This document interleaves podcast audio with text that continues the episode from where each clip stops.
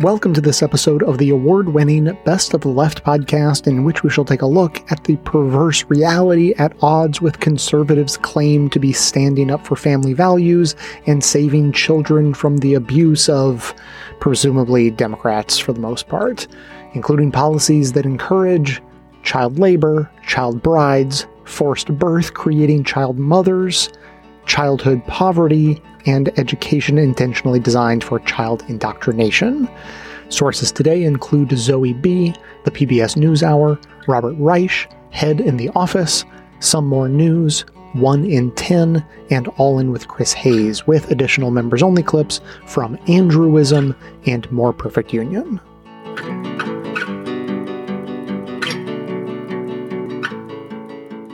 When a movement is focused on restoring parents' rights, you have to ask parents' rights to what? When groups like Moms for Liberty or PragerU use the term, it is usually associated with transparency in schools. Parents, they argue, just want to know what their kids are being taught. And in theory, this isn't a bad thing. I think transparency is good. I think parents getting engaged in their kids' learning is a good thing. But parents' rights doesn't just stop there, because they don't just want transparency for transparency's sake. They don't want to know what's being taught so they can have a fuller understanding of what their kids are learning. They want transparency because they want control. They want to know what books are in the school's library so that they can make the library remove the books that have LGBTQ characters. They want to know what the history curriculum looks like so that they can refuse to let their child be taught about the US's history of racism. And this is why they care so much about school board meetings. One of the best ways to have a hand in what happens at your kid's school is by making your voice heard by the people in charge. But this is old news, right? We all know about the calls for book banning and the limits on how history, sex ed, and other subjects are taught. That isn't the interesting part. The interesting part is how parent rights advocates talk about kids. To show you what I'm talking about, look at the language that Moms for Liberty members use around mask mandates. As the Washington Post reported, when a Florida school board voted to keep a mask mandate in place in 2021, Jody Hand, a 52 year old mother of three, jumped to her feet. I am going to be spending every minute making sure parents know they don't have control over their children anymore, she shouted. Jody, who the article said was wearing Moms for Liberty merch during the meeting, just stated the thesis of the movement out loud. Parents' rights, according to Moms for Liberty, isn't about transparency or wanting to be heard. It's about control. Parents' rights means the right to have full, uninhibited control over children. Not every parents' rights advocate is as transparent about this goal, but the language that they use certainly points in that direction. In his recent book, Keeping the Kids All Right How to Empower Your Children Against the Leftist Agenda Without Homeschooling, Popular conservative radio personality Barak Lurie gives advice for how parents can successfully indoctrinate their children. And I'm not editorializing here either. He literally says the goal of parenting is to indoctrinate your child. This is indoctrination, but it's also the right thing to do. You're the parent, it's your job. Everything you do is indoctrination one way or the other. So, how do we successfully indoctrinate our kids? We drip feed them a steady diet of strawman arguments and actively make fun of people who disagree with us. He provides sample dialogues between himself and his children where he shows off these techniques for indoctrination, but in all of the examples, the child always agrees with him. First of all, it is really easy to make up a conversation that makes you look good, especially when it's a fictional conversation between a middle aged man and a 10 year old. And second of all, he states that he begins each conversation by asking the child for their opinion on whatever topic they're discussing because it shows them you have respect for their input and thought process. It engages them while giving them an opportunity to obtain your approval. But there's a difference between acting like you care about someone's opinion and actually caring about it. Clearly, he doesn't actually care about their opinion because if he did, he'd be open to hearing an opinion that isn't exactly the same as his own. And to make things worse, there's also an implication that his approval is contingent on the child agreeing with him. Lurie cannot imagine a world where his child holds a different opinion and he only respects and approves of his kids because they agree with him. Contrary to what the book's title suggests, Barak Lurie doesn't want to empower his kids. He wants to control them until they can flawlessly parrot all of his opinions back to him. But maybe this is just one very silly Bond villain of a man who should not be taken seriously by anyone for any reason, right? Unfortunately, things get worse. Things get a lot worse. It might be easy to dismiss one awful guy writing about indoctrinating kids, but the rhetoric of control is all over the place. Consider how parents' rights advocates talk about LGBTQ issues. Many school districts are passing rules requiring teachers and counselors to tell parents anytime a student changes their gender identity or starts using different pronouns. Because, parents' rights folks argue, parents have a right to know the decisions that their children are making at school. But when parents are so worried about what the school does or does not want to tell them, there's no consideration of what their child wants. What if your child simply wants to experiment with different pronouns to see what fits? What if your child is just waiting for the right time to talk to you about it? What if your child doesn't want you to know because they're worried you won't support them?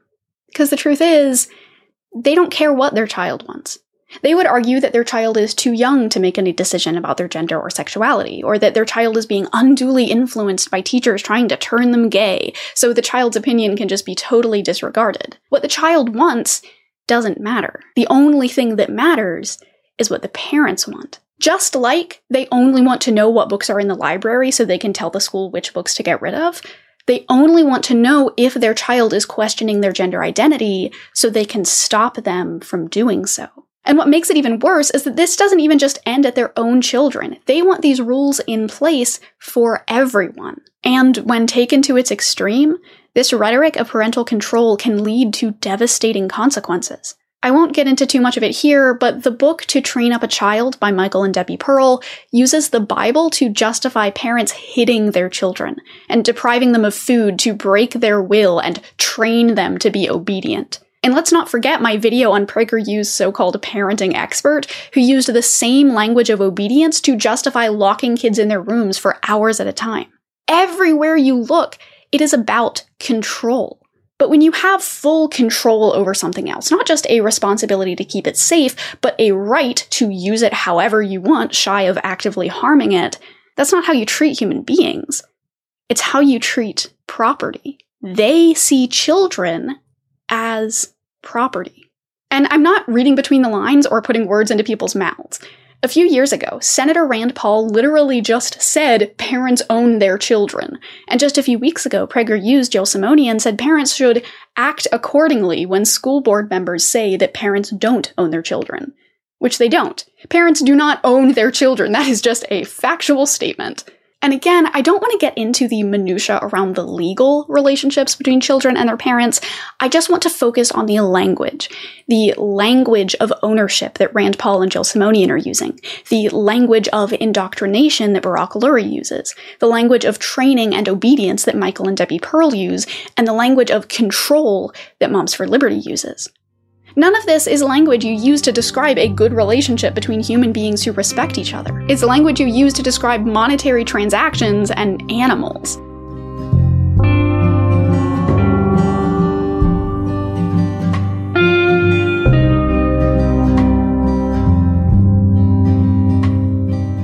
We are talking about the largest one year jump on record for what's called the supplemental poverty rate. That includes the value of government benefits. Were you expecting this big of a spike? And what kind of hardships does this translate into for the 5 million more children now in this category?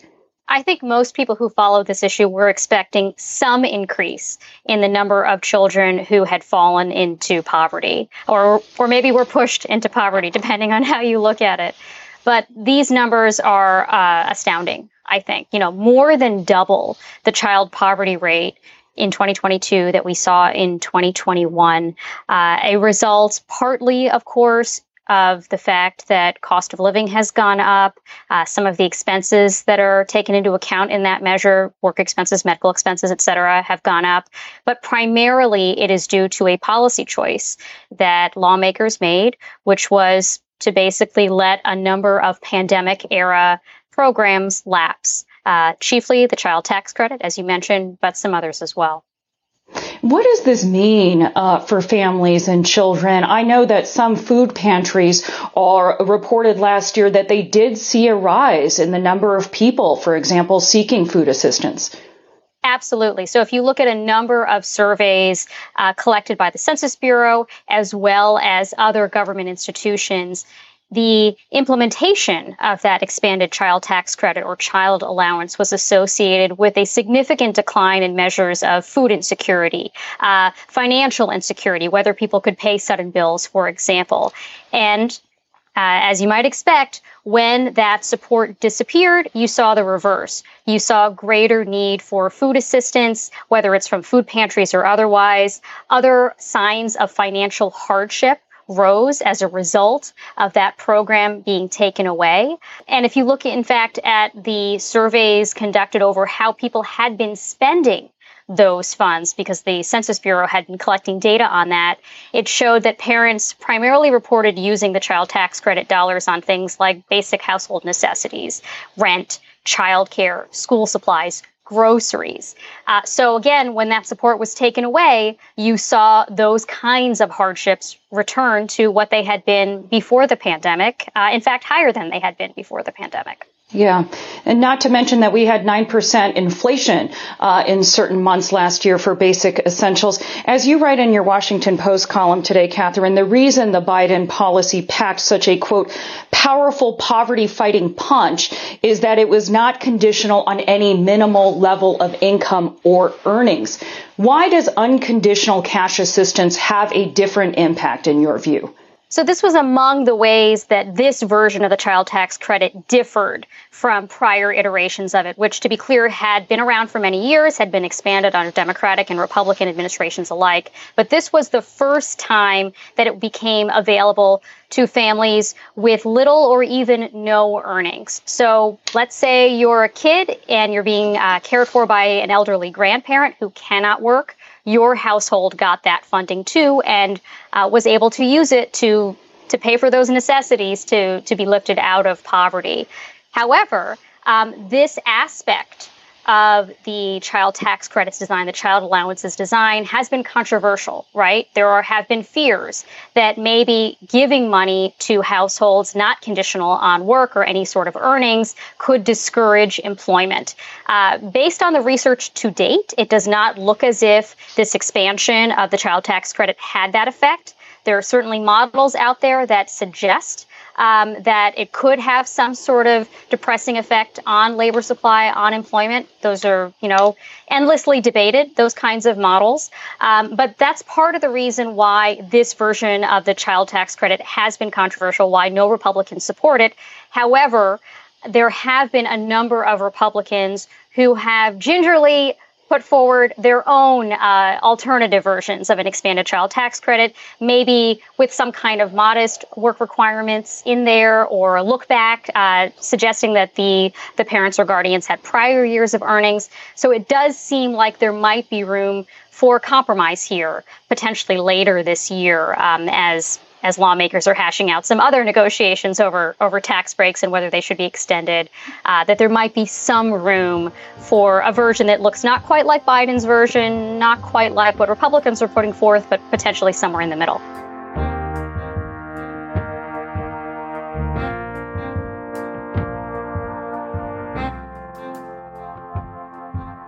Corporations are bringing back child labor in America, and some Republicans want to make it easier for them to get away with it. Since 2015, child labor violations have risen nearly 300%. And those are just the violations government investigators have managed to uncover and document. The Department of Labor says it's currently investigating over 600 cases of illegal child labor in America. Major American companies like General Mills, Walmart, and Ford have all been implicated. Why on earth is this happening? The answer is frighteningly simple greed.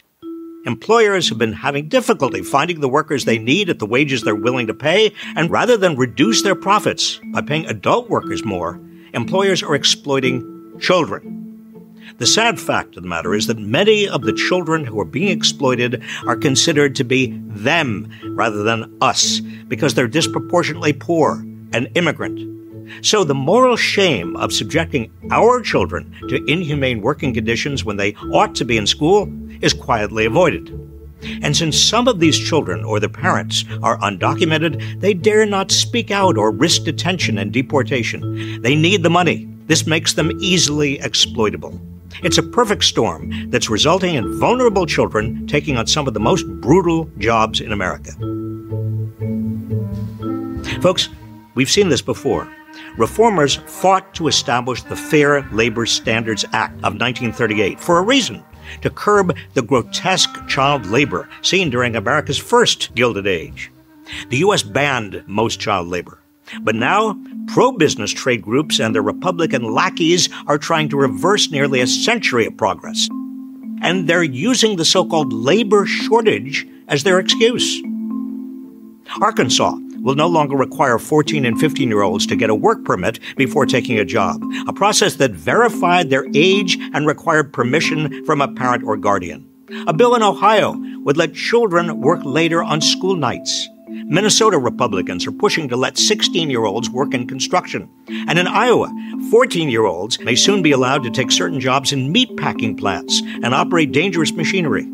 It's all a coordinated campaign to erode national standards, making it even easier for companies to profit off children. Across America, we're witnessing a resurgence of cruel capitalism in which business lobbyists and lawmakers justify their actions by arguing that they're not exploiting the weak and vulnerable, but rather providing jobs for those who need them and would otherwise go hungry or homeless. Conveniently, these same business lobbyists and lawmakers are often among the first to claim we can't afford stronger safety nets that would provide these children with safe housing and adequate nutrition. So, what can stop this madness? First, fund the Department of Labor so it can crack down on child labor violations. When I was Secretary of Labor, the department was chronically underfunded and understaffed. It still is because lawmakers and their corporate backers want it that way. Second, increase fines on companies that break child labor laws. Current fines are too low and are treated as costs of doing business by hugely profitable companies that violate the law. Third, hold major corporations accountable for their supply chains. Many big corporations contract with smaller companies that employ children, which allows the big corporations to play dumb and often avoid liability. It's time to demand that large corporations take responsibility for their contractors. Fourth, reform immigration laws so undocumented children aren't exploited. And lastly, organize. Fight against state laws that are attempting to bring back child labor. Are corporate profits really more important than the safety of children?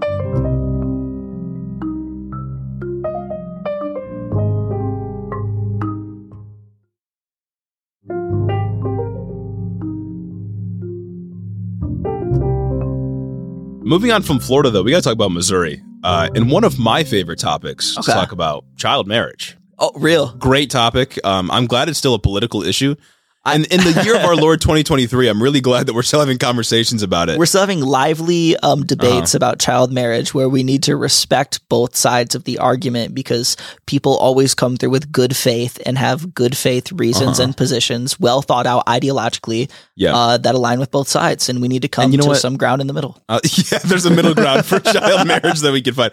I'll, you know what? I'll, just because I'm feeling it, I feel like we could label this story beyond parody. Absolutely. This one, I don't know if Borderline fantasy. I don't know if I can like this is something that I would have made up for like a cold open bit to like make fun of Republicans. This is this is a skit that I feel like I would have seen on SNL Yes. and thought that's corny. You're like right. that would never actually happen. Like this is too on the nose. Mm-hmm, But it's it- here we are. life imitates art. I here guess. we go. I guess we're Um, rolling the clip.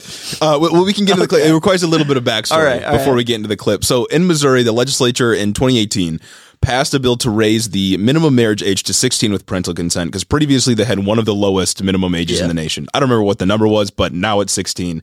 Uh, and as we're all well aware, child marriage obviously is a threat to children because it legally binds them to someone, usually an older person, that they are controlled by, and it also uh, just with, with allows autonomy. pedophilia.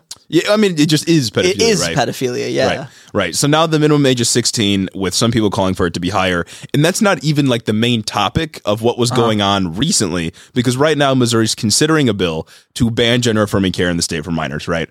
Pretty run of the mill for conservative states at the moment. But the reason child marriage came up is because the committee's considering this bill and they had a Republican state senator, maybe previous state senator, current, I can't remember. Yeah. Uh, a, a Republican state senator from Missouri come testify. His name's Mike Moon, someone who's ardently against gender affirming care. Okay. I'm not going to do any more setup. I'm just going to roll this clip, and you guys are going to get into the thick of it uh, immediately. I've heard you talk about parents' rights to raise their kids how they want. In fact, I just double checked. You voted no on making it illegal for kids to be married to adults at the age of 12 if their parents consented to it. You said actually that should be the law because it's the parents' right and the kids' right to decide what's best for them to be raped by an adult. Okay? Do you know any kids who have been With married marriage. at age 12? You That any- was the law. you know You voted kids- not to change it. Do you know any kids who have been married at age 12? I, I don't need to. I do. Uh, And guess what? They're still married. gentlemen, No, it's crazy. It's Bro, crazy, right? down. It's crazy because you can tell that the guy who's like speaking in the beginning, when he asks if he knows any kids who have been married at age 12, he's trying to like artfully get his way around the question because he thinks that he's trying to pin him saying that that's a non-issue because it doesn't happen. Mm-hmm. But instead of saying, no, this is a non-issue because no kid is being married at 12, he's saying, I personally know children who were married at 12 and it's actually good and righteous, in fact. Bro did not let that slide. Bro took that personally. Like I, I, I wholly expected, and I'm sure anyone listening wholly expects him to be like, "Oh yeah, no, I've people at 12 aren't getting married. It's not an issue. You're Yeah. just making this up to to avoid the problem of you know gender affirming care for kids, whatever." But no, he he doubles down. Mm-hmm, No, he, didn't even think it through. He really. says it's actually good, and they're happily married at 12 years old. Like, what are you talking about, brother? like, for for anyone that's a little confused, the Democrats basically saying this guy, when he was a senator or still is a senator, voted no in 2018 to the bill to raise the child marriage minimum age to 16. Yeah. and this is true. Like, people have dug up the documents, found the vote records. He did. This senator that was testifying voted no on that bill. And now he's voting in favor or supporting uh, a ban to a bill to ban gender affirming care on the basis that uh, kids and parents should not be making decisions like that for the child, right? So it's just kind of this this conflict of beliefs, and he he doubles down on his stance for child marriage and says, actually, I know twelve year olds that got married and they're really happy still. insane. What are you talking about, dog? Insane. like a, a lot of people will will when they're thinking about politics if they're more like your centrist moderate types will think like oh well we just need to find our, our common values how Exactly. How do we Everyone- find common values with this this demon Everyone has principled positions that are a result of their genuine beliefs, and Uh-huh. we have to respect those beliefs. I wholeheartedly disrespect any belief that is that a child, a 12 year old, can get married to an adult. Mm-hmm. That shit is fucking insane. Mhm. especially because like there have been like I think I don't I don't have exact numbers on this Oh, like some, this guy knows. but but there there yeah uh, there have been obviously child marriages in Missouri like it, it's Yeah. happened and, and it does happen it may not be like probably the most frequent thing them. but yeah this guy's probably officiating like a 13 year old marrying like a 40 year old I, I don't understand how we got here. I don't, I don't know. understand how we got here. We're grown grown adults who have positions of power within state governments can just be pedophiles. uh-huh And it's Openly. like it's like dope and sick and cool. Like this is the, the caliber of political opponent that the left has. What, what are we talking about? Yeah. What, what, this is so unserious. Like, what are we doing? And Republicans, they'll often argue that they want to quote protect the nuclear family. That's where their Mm-hmm. resistance to a lot of LGBTQ issues comes from. It's where their resistance to gender affirming care comes from, etc. But what the fuck does that mean? Yeah. Especially if you're not in favor of banning child marriage it's, outright. It's really hard to protect the nuclear family when the nuclear family starts off when a 40 year old dates a 12 year old. Uh-huh. And then by the time that 12 year old can actually like have kids, the 40 year old dies. right. well, and, and it's like when they say they want to protect the nuclear family, what they mean is that they want to reinforce standard gender roles and disallow non-conforming people from having families. We right? That's what they women want. Women to not have credit cards Mhm. and for only men and women to get married and for women to be the property of men Well, again. and, and it's like what what are Democrats doing to hurt the nuclear family? You know what I mean? Like like what specific policies are Democrats pushing forth or, or establishing into law that hurts the nuclear family that Republicans are arguing against. There's not a single policy that Democrats or even progressives are pushing that disincentivizes a man and a woman from getting together Uh-huh. and having two kids. Right. If anything, there's there's tax incentives Yeah. for having kids in a Yeah, family. The like what? only thing that Democrats have done is expand rights to do non-traditional families Mm-hmm. and to have a, a father and a father, two dads in one household. Mm-hmm. That's it. And because that exists does not mean that the other things can't exist as well. Right. the existence of two dads in one house does not directly contradict a dad and a mom. Right, It exactly. doesn't work like that. Exactly. Well, and it's like anything. A lot of the things that Republicans want to do actually do hurt the nuclear family, right? Yeah. Like getting rid of the child tax credit hurts the nuclear mm-hmm. family. Kicking people off of Medicare or trying to cut Social Security hurts the nuclear family. Stopping student debt cancellation, doing nothing about guns in mm-hmm. classrooms hurts the nuclear family. Like, what are we talking about here? Doing you don't want to protect about them. increasing wages and Yeah. helping wealth inequality hurts the nuclear family. Right. All of the tax People- breaks they give to the wealthy hurt the nuclear family. People can't form nuclear families if they can't afford it. Like, what, what are Republicans doing to help that? If It's they just- can't afford to have more than one kid, how are they supposed to be a comfortable nuclear family? So if you ever hear uh, uh, someone of the right wing persuasion try to tell you they want to protect the nuclear family, it's usually just I don't like gay people and trans people. Yeah.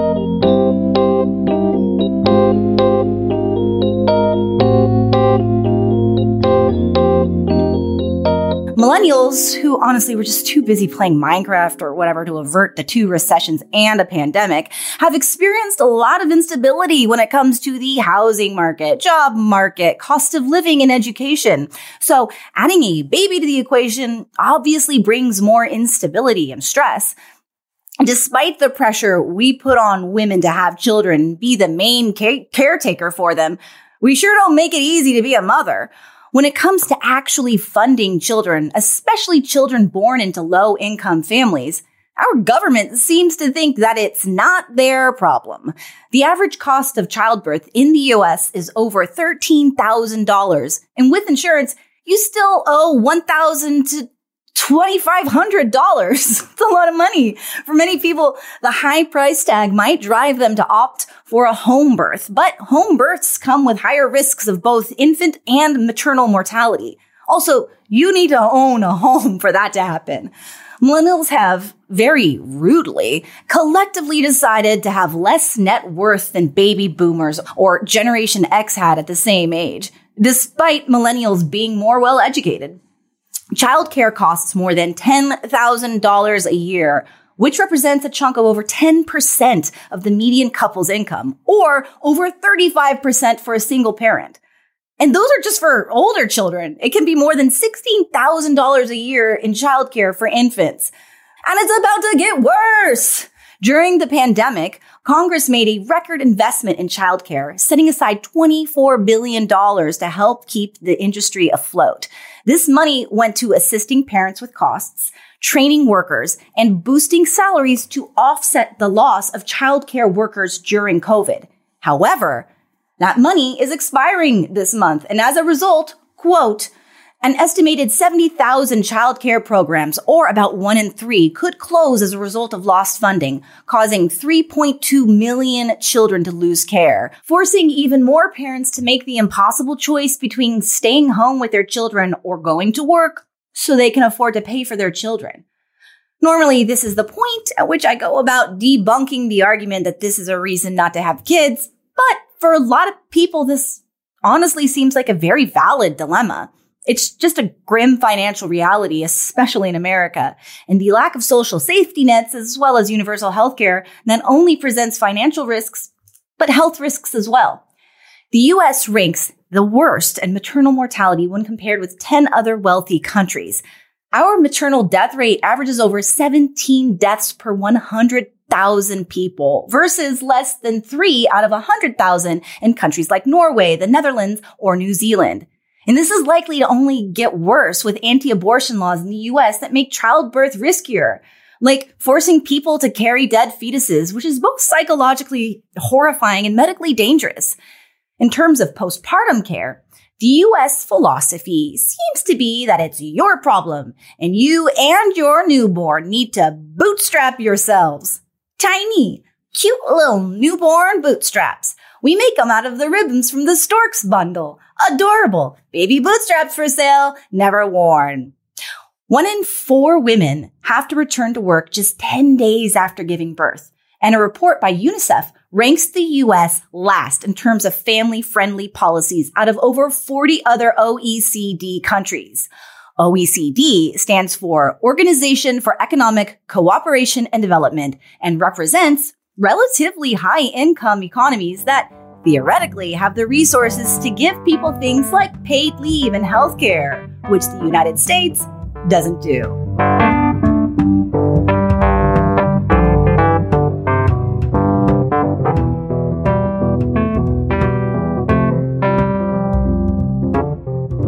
One of the things I was thinking about is that often we think of these things in very siloed ways. You know, we think of substance abuse and domestic violence and other severe mental illness and all of these things as each sort of their own category of contribution to child maltreatment, Yeah. really. But Yeah. what you're describing, and I think what is really interesting is that there's a thread of poverty as a contribution to all of these things. And this may be the thread that really runs through all of these other elements that contribute to child maltreatment.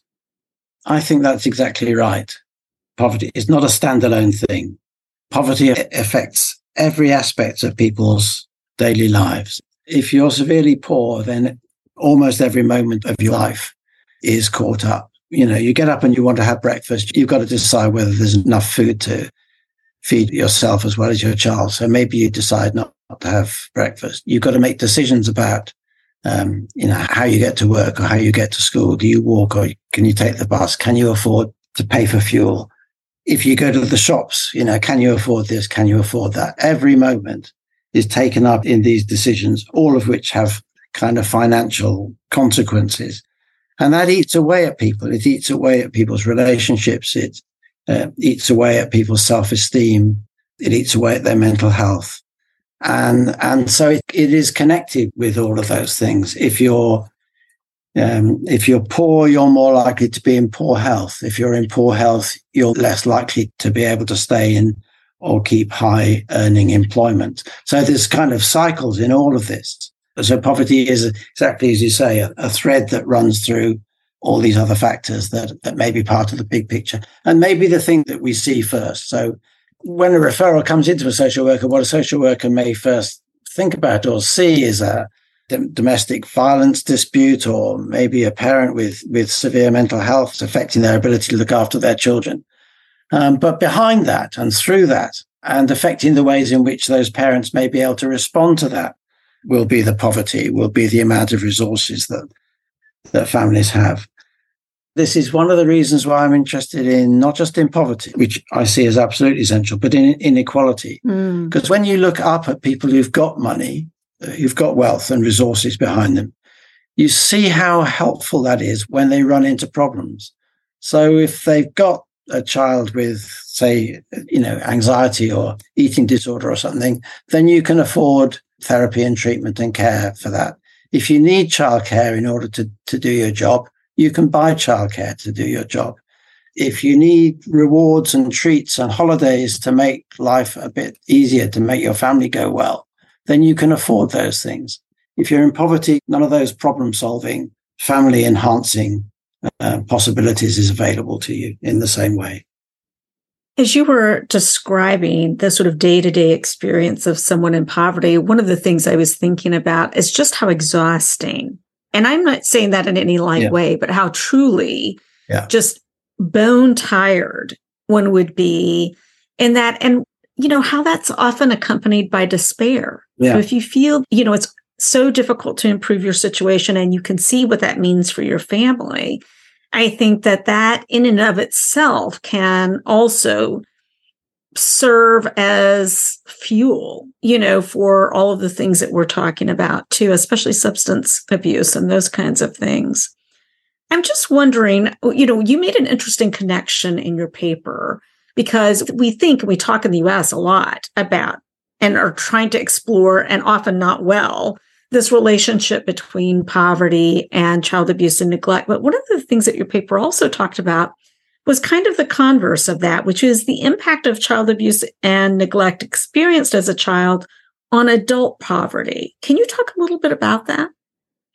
Yeah, that's not something I've done research in about so much myself, but uh, you know some awareness of the literature. So we were talking about the, the, cyclical relationship between poverty and other other difficulties if you're a parent, but also there's another cycle here, which is if as a, a child you've experienced abuse and neglect, um, then that affects your life chances. It, it may have affected your education as well as your health, your physical and mental health. Both of those things will have knock on effects for your um, chance of getting into good employment or staying in good employment, which affects, you know, the housing that you can secure. It affects your adult relationships.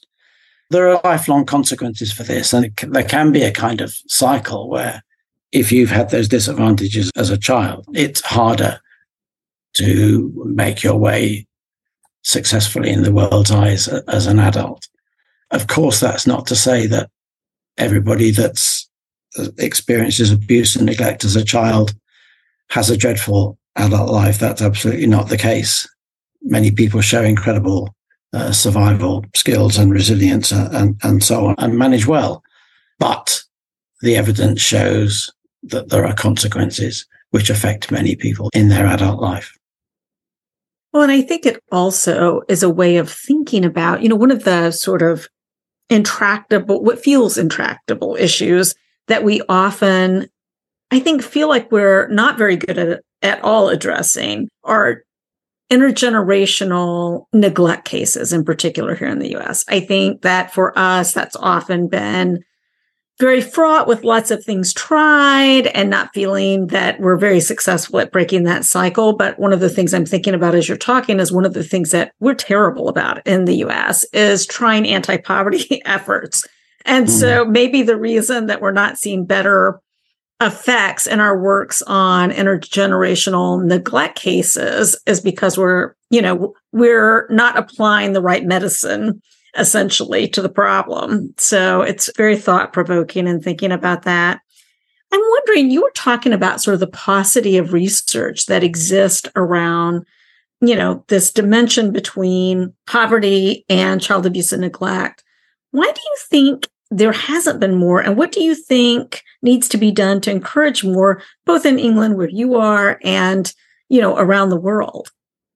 The point I was actually making was about the the research about inequality and, and mm. child abuse and neglect. Mm. There mm. is more research about poverty and abuse and neglect than there is about inequality. Or dis- I think you tend to talk about disparities. Yes, disproportionality okay. in the states. Inequalities maybe is more of a more of a, a word we use in, in in the UK, but because one of the things that a focus on disparities does is that it opens up this whole field of looking at what it is that people that I was talking about just now, people who have money, do parents who have money, how do they look after their children? How do they solve their problems?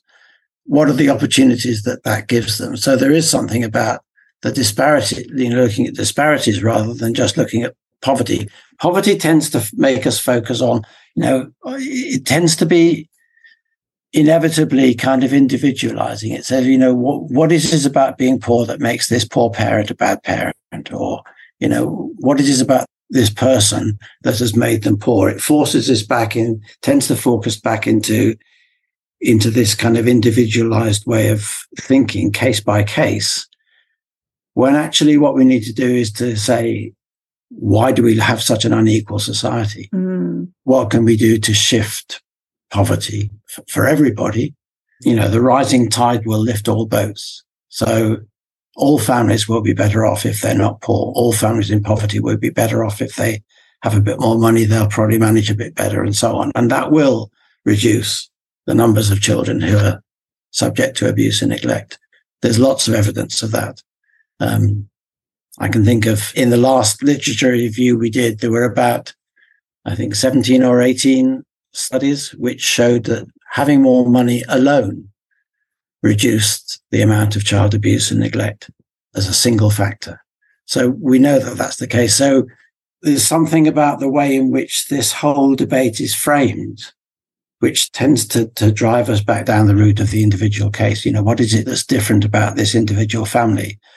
And that can obscure us from seeing the elephant in the room is, as, as I've sometimes described it. The elephant in the room is poverty.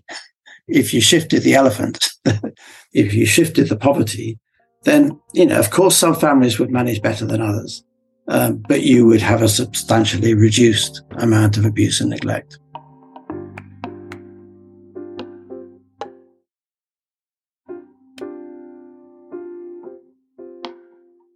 we have now proved something pretty phenomenal and at the same time uh, pretty obscene. And what we've proved is that poverty for children in America is not some accident, it's a policy choice. This moral obscenity of the richest nation in the world having the highest poverty rates is not an accident. It's not destiny. It's not inevitability. It is people in this institution making a policy choice.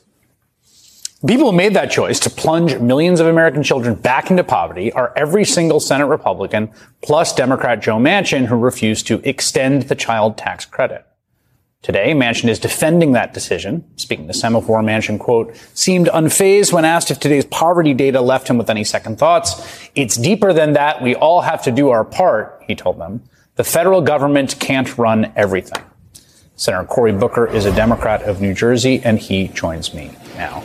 Um, first, let me just get your reaction. Everyone was bracing. The, the people in the world of policy on this were bracing for what this number was going to be. Um, and, and what was your reaction to seeing it? Not surprised. We, we knew what we had done, and we're talking about child poverty tonight. Know that this was the biggest middle class tax cut yep uh, in, in, in our lifetime, Chris. So this was giving, you know, 85 to 90 percent of families in New Jersey uh, tax breaks more of their federal tax dollars back. So this was an extraordinary program. And by the way, it mirrors what our industrial competitors have. They keep their child poverty rates a lot lower because what they often call a child allowance is higher. America is the one that chooses uh, to put such a financial strain on families, holding a lot of their tax dollars. Now, this was a great program because it made it, it, fully refundable, which basically means if you didn't earn enough money to pay that level of federal taxes, you still got that anyway. And so it lifted millions of Americans' children out of poverty and helped so many struggling families who are still trying to figure out ways to make their kitchen table economics work.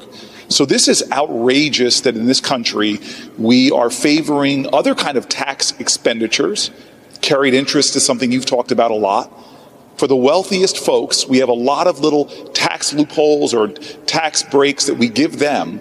But when it comes to something that is in the national interest, like raising children above poverty line, because it, it literally saves our economy, for every dollar you invest in lifting a child above the poverty line, you save over $5 for our economy because children, unfortunately, below the poverty line have, have higher health care costs, have lower lifetime productivity, and the like. There's just no justification whatsoever for allowing this policy to lapse. Yeah, I just want to sh- pull that graphic up again because it's so stark, right? You don't you don't get signals amidst the noise this often in any policy discussion, right? Where you have like, oh, there's a bunch of confounding variables and what really caused this. This is just there was a policy. It gave 80% of households with children money. It was near universal. Child poverty plummeted. Now it has gone back up. Right, here's my question about the political economy of this. And I want to ask you a question about the sort of moral insight that you had there. On the political economy, there was hope that this would be one of those things of how could you take it away, right? If, if you did it for a year, you know, Manchin didn't want to do it for more than that. Let's see what happens. That there would just be the kind of um, political energy behind it that it would be impossible for anyone to vote to let it lapse. And and yet that happened. What did you learn from that? Uh, you know, I, it was a hard lesson. A lot of folks said that once we get it out the door, we'll get it. We'll see this almost 50% cut in child poverty. All Americans, at least yeah. upwards of 80 to 90%, will see a benefit from it. Uh, but amidst a lot of the pandemic stimulus checks and a lot of the other things that were going on, I, I, saw a lot of data that a lot of folks didn't know what it was or who was responsible for it. So I'm not sure if it developed the kind of political constituency yeah. it obviously should have right now in a time of uh, uh of inflation and, and tight uh, family uh, economics. Yeah, I think also, I mean, my own theory on this is that because it was part, there was a lot of COVID programs that were happening that people understood as temporary as opposed to, to, to, to you know, longstanding. So I think that probably obscure things a little bit. Joe Manchin is really, I mean, again, I don't want to take the pressure off the Republicans because they uniformly and unanimously voted against this, even, you know, Mitt Romney or whoever your favorite Republican senator is. Um, Joe Manchin is, is the decider ultimately because he was with you guys on the first year and not the second year. West Virginia's got one of the worst child poverty rates in the country. Have you had conversations about this with him? Um, you know, this has been, there's about six of us, three House members, three uh, senators, uh, Sherrod Brown, uh, Michael Bennet, that have been working on this for years and years and years. So, of, of course, um, I had a lot of conversations with Joe Manchin, uh, as well as some Republicans about the urgency of this policy, the fiscal prudence of this policy, the moral urgency of this policy, uh, but was not able to get uh, anywhere. And now, by the way, we have data from this one year that's extraordinary, including just the brain development of children. You could see it affected because children in poverty have a lot of cortisol pumping, a lot of stress, a lot of anxiety, and it literally uh, affects the way their brains develop. So we have a lot of compelling data. I, I have not given up, nor has the sort of six of us that are fighting for this, and we're going to continue to try it. And one of the things we're going to say is often at the end of years, they try to pass these big corporate tax extenders. Yep. And oh, I know, know extender have, time in Washington. Yes. that's, that's when K so, Street goes to town. Yes, and a lot of us therefore have a lot of leverage in the Senate. And, uh, you know, our team, we're going to prioritize children and not just lifting children out of poverty. This is going to help tens of millions of families with children have less financial stress. And the stories about what people were using it for, helping kids get athletic equipment, uh, paying rent, utility bills, food was the biggest thing people were using it for to feed their children. This is what we should want.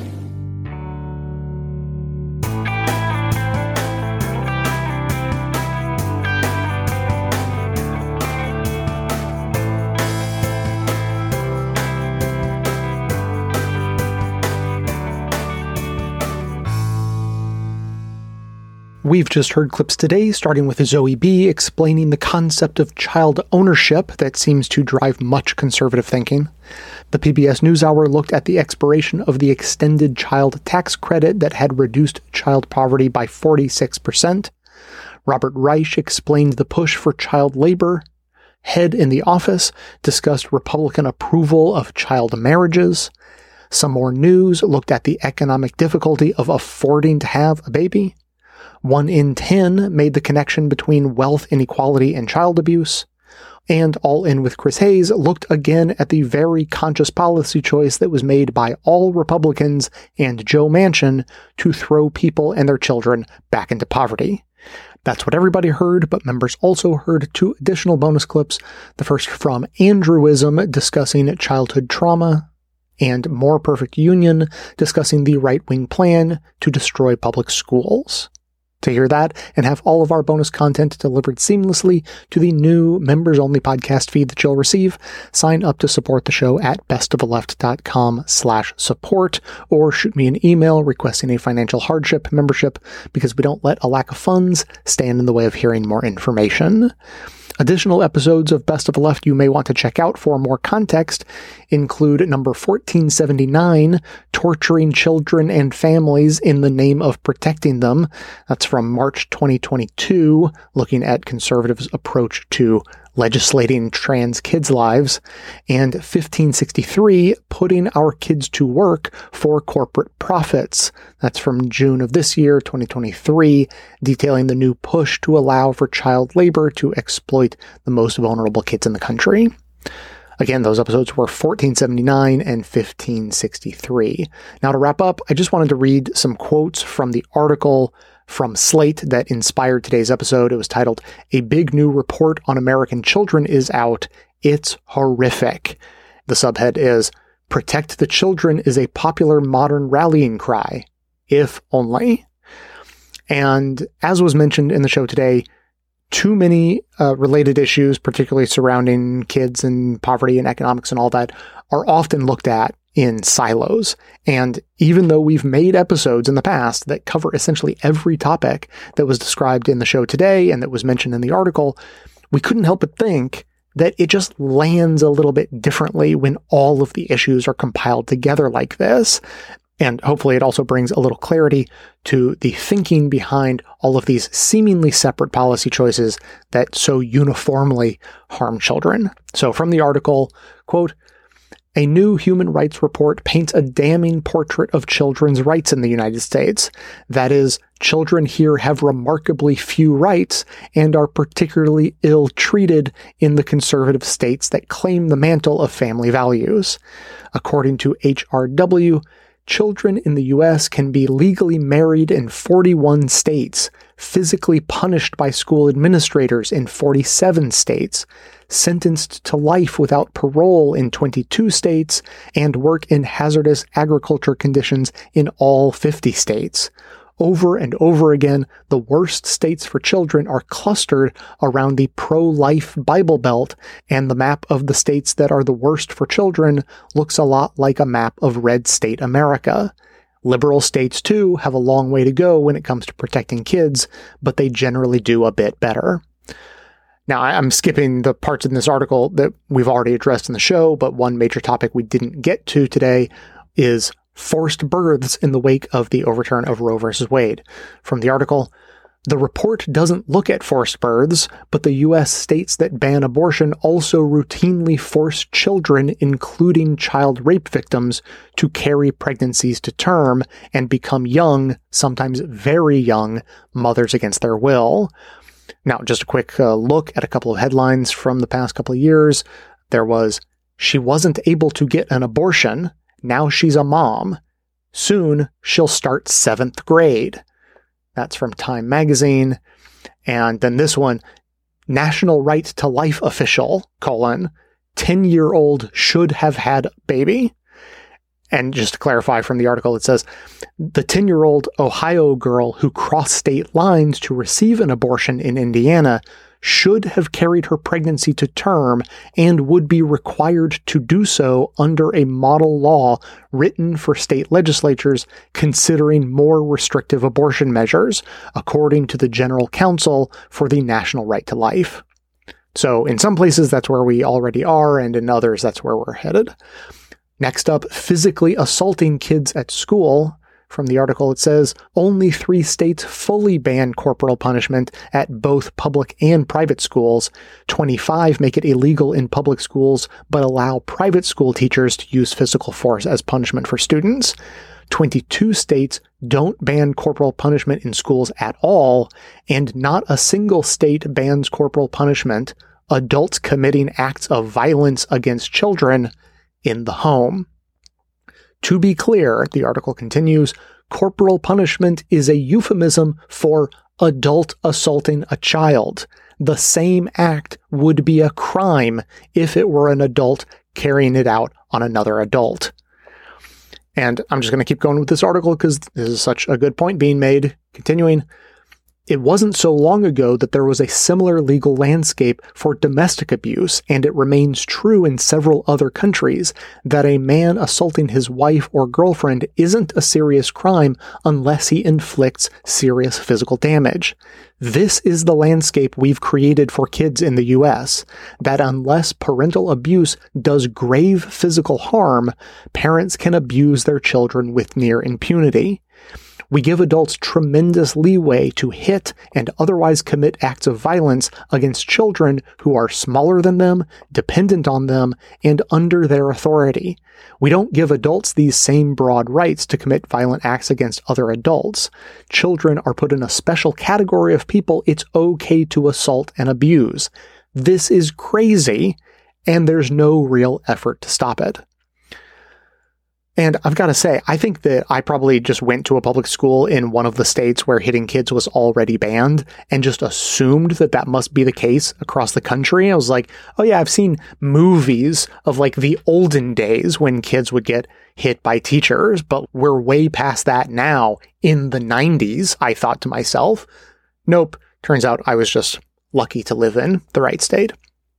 And then finally, the last issue to uh, highlight Human Rights Watch also details many ways in which the American criminal justice system is particularly cruel to children, but perhaps the most egregious is the fact that 22 states do not prohibit the sentencing of children to life in prison without parole.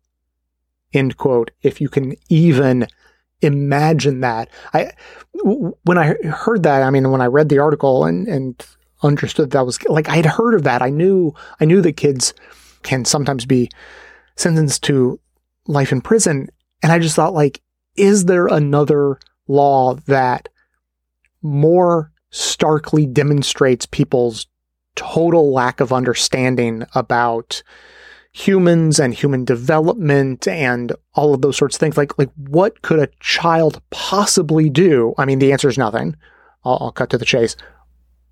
What could a child possibly do that would make anyone think like, well, time to throw them away forever?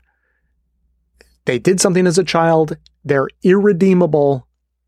They will never be safe to rejoin society or they need to be punished for literally their entire lives for something that they did years and years before their brain stopped developing. I mean, it really stretches uh, the imagination to to think about the people who write a law like that or fail to write a law banning uh, life in prison for children. So, finishing up, I'm just going to let this article close things out. Quote Protect the children is a rallying cry in right wing circles at the moment, implying all sorts of boogeymen liberal educators, books featuring gay penguins, drag queens in libraries, child sex traffickers using Wayfair armoires and pizza restaurant basements.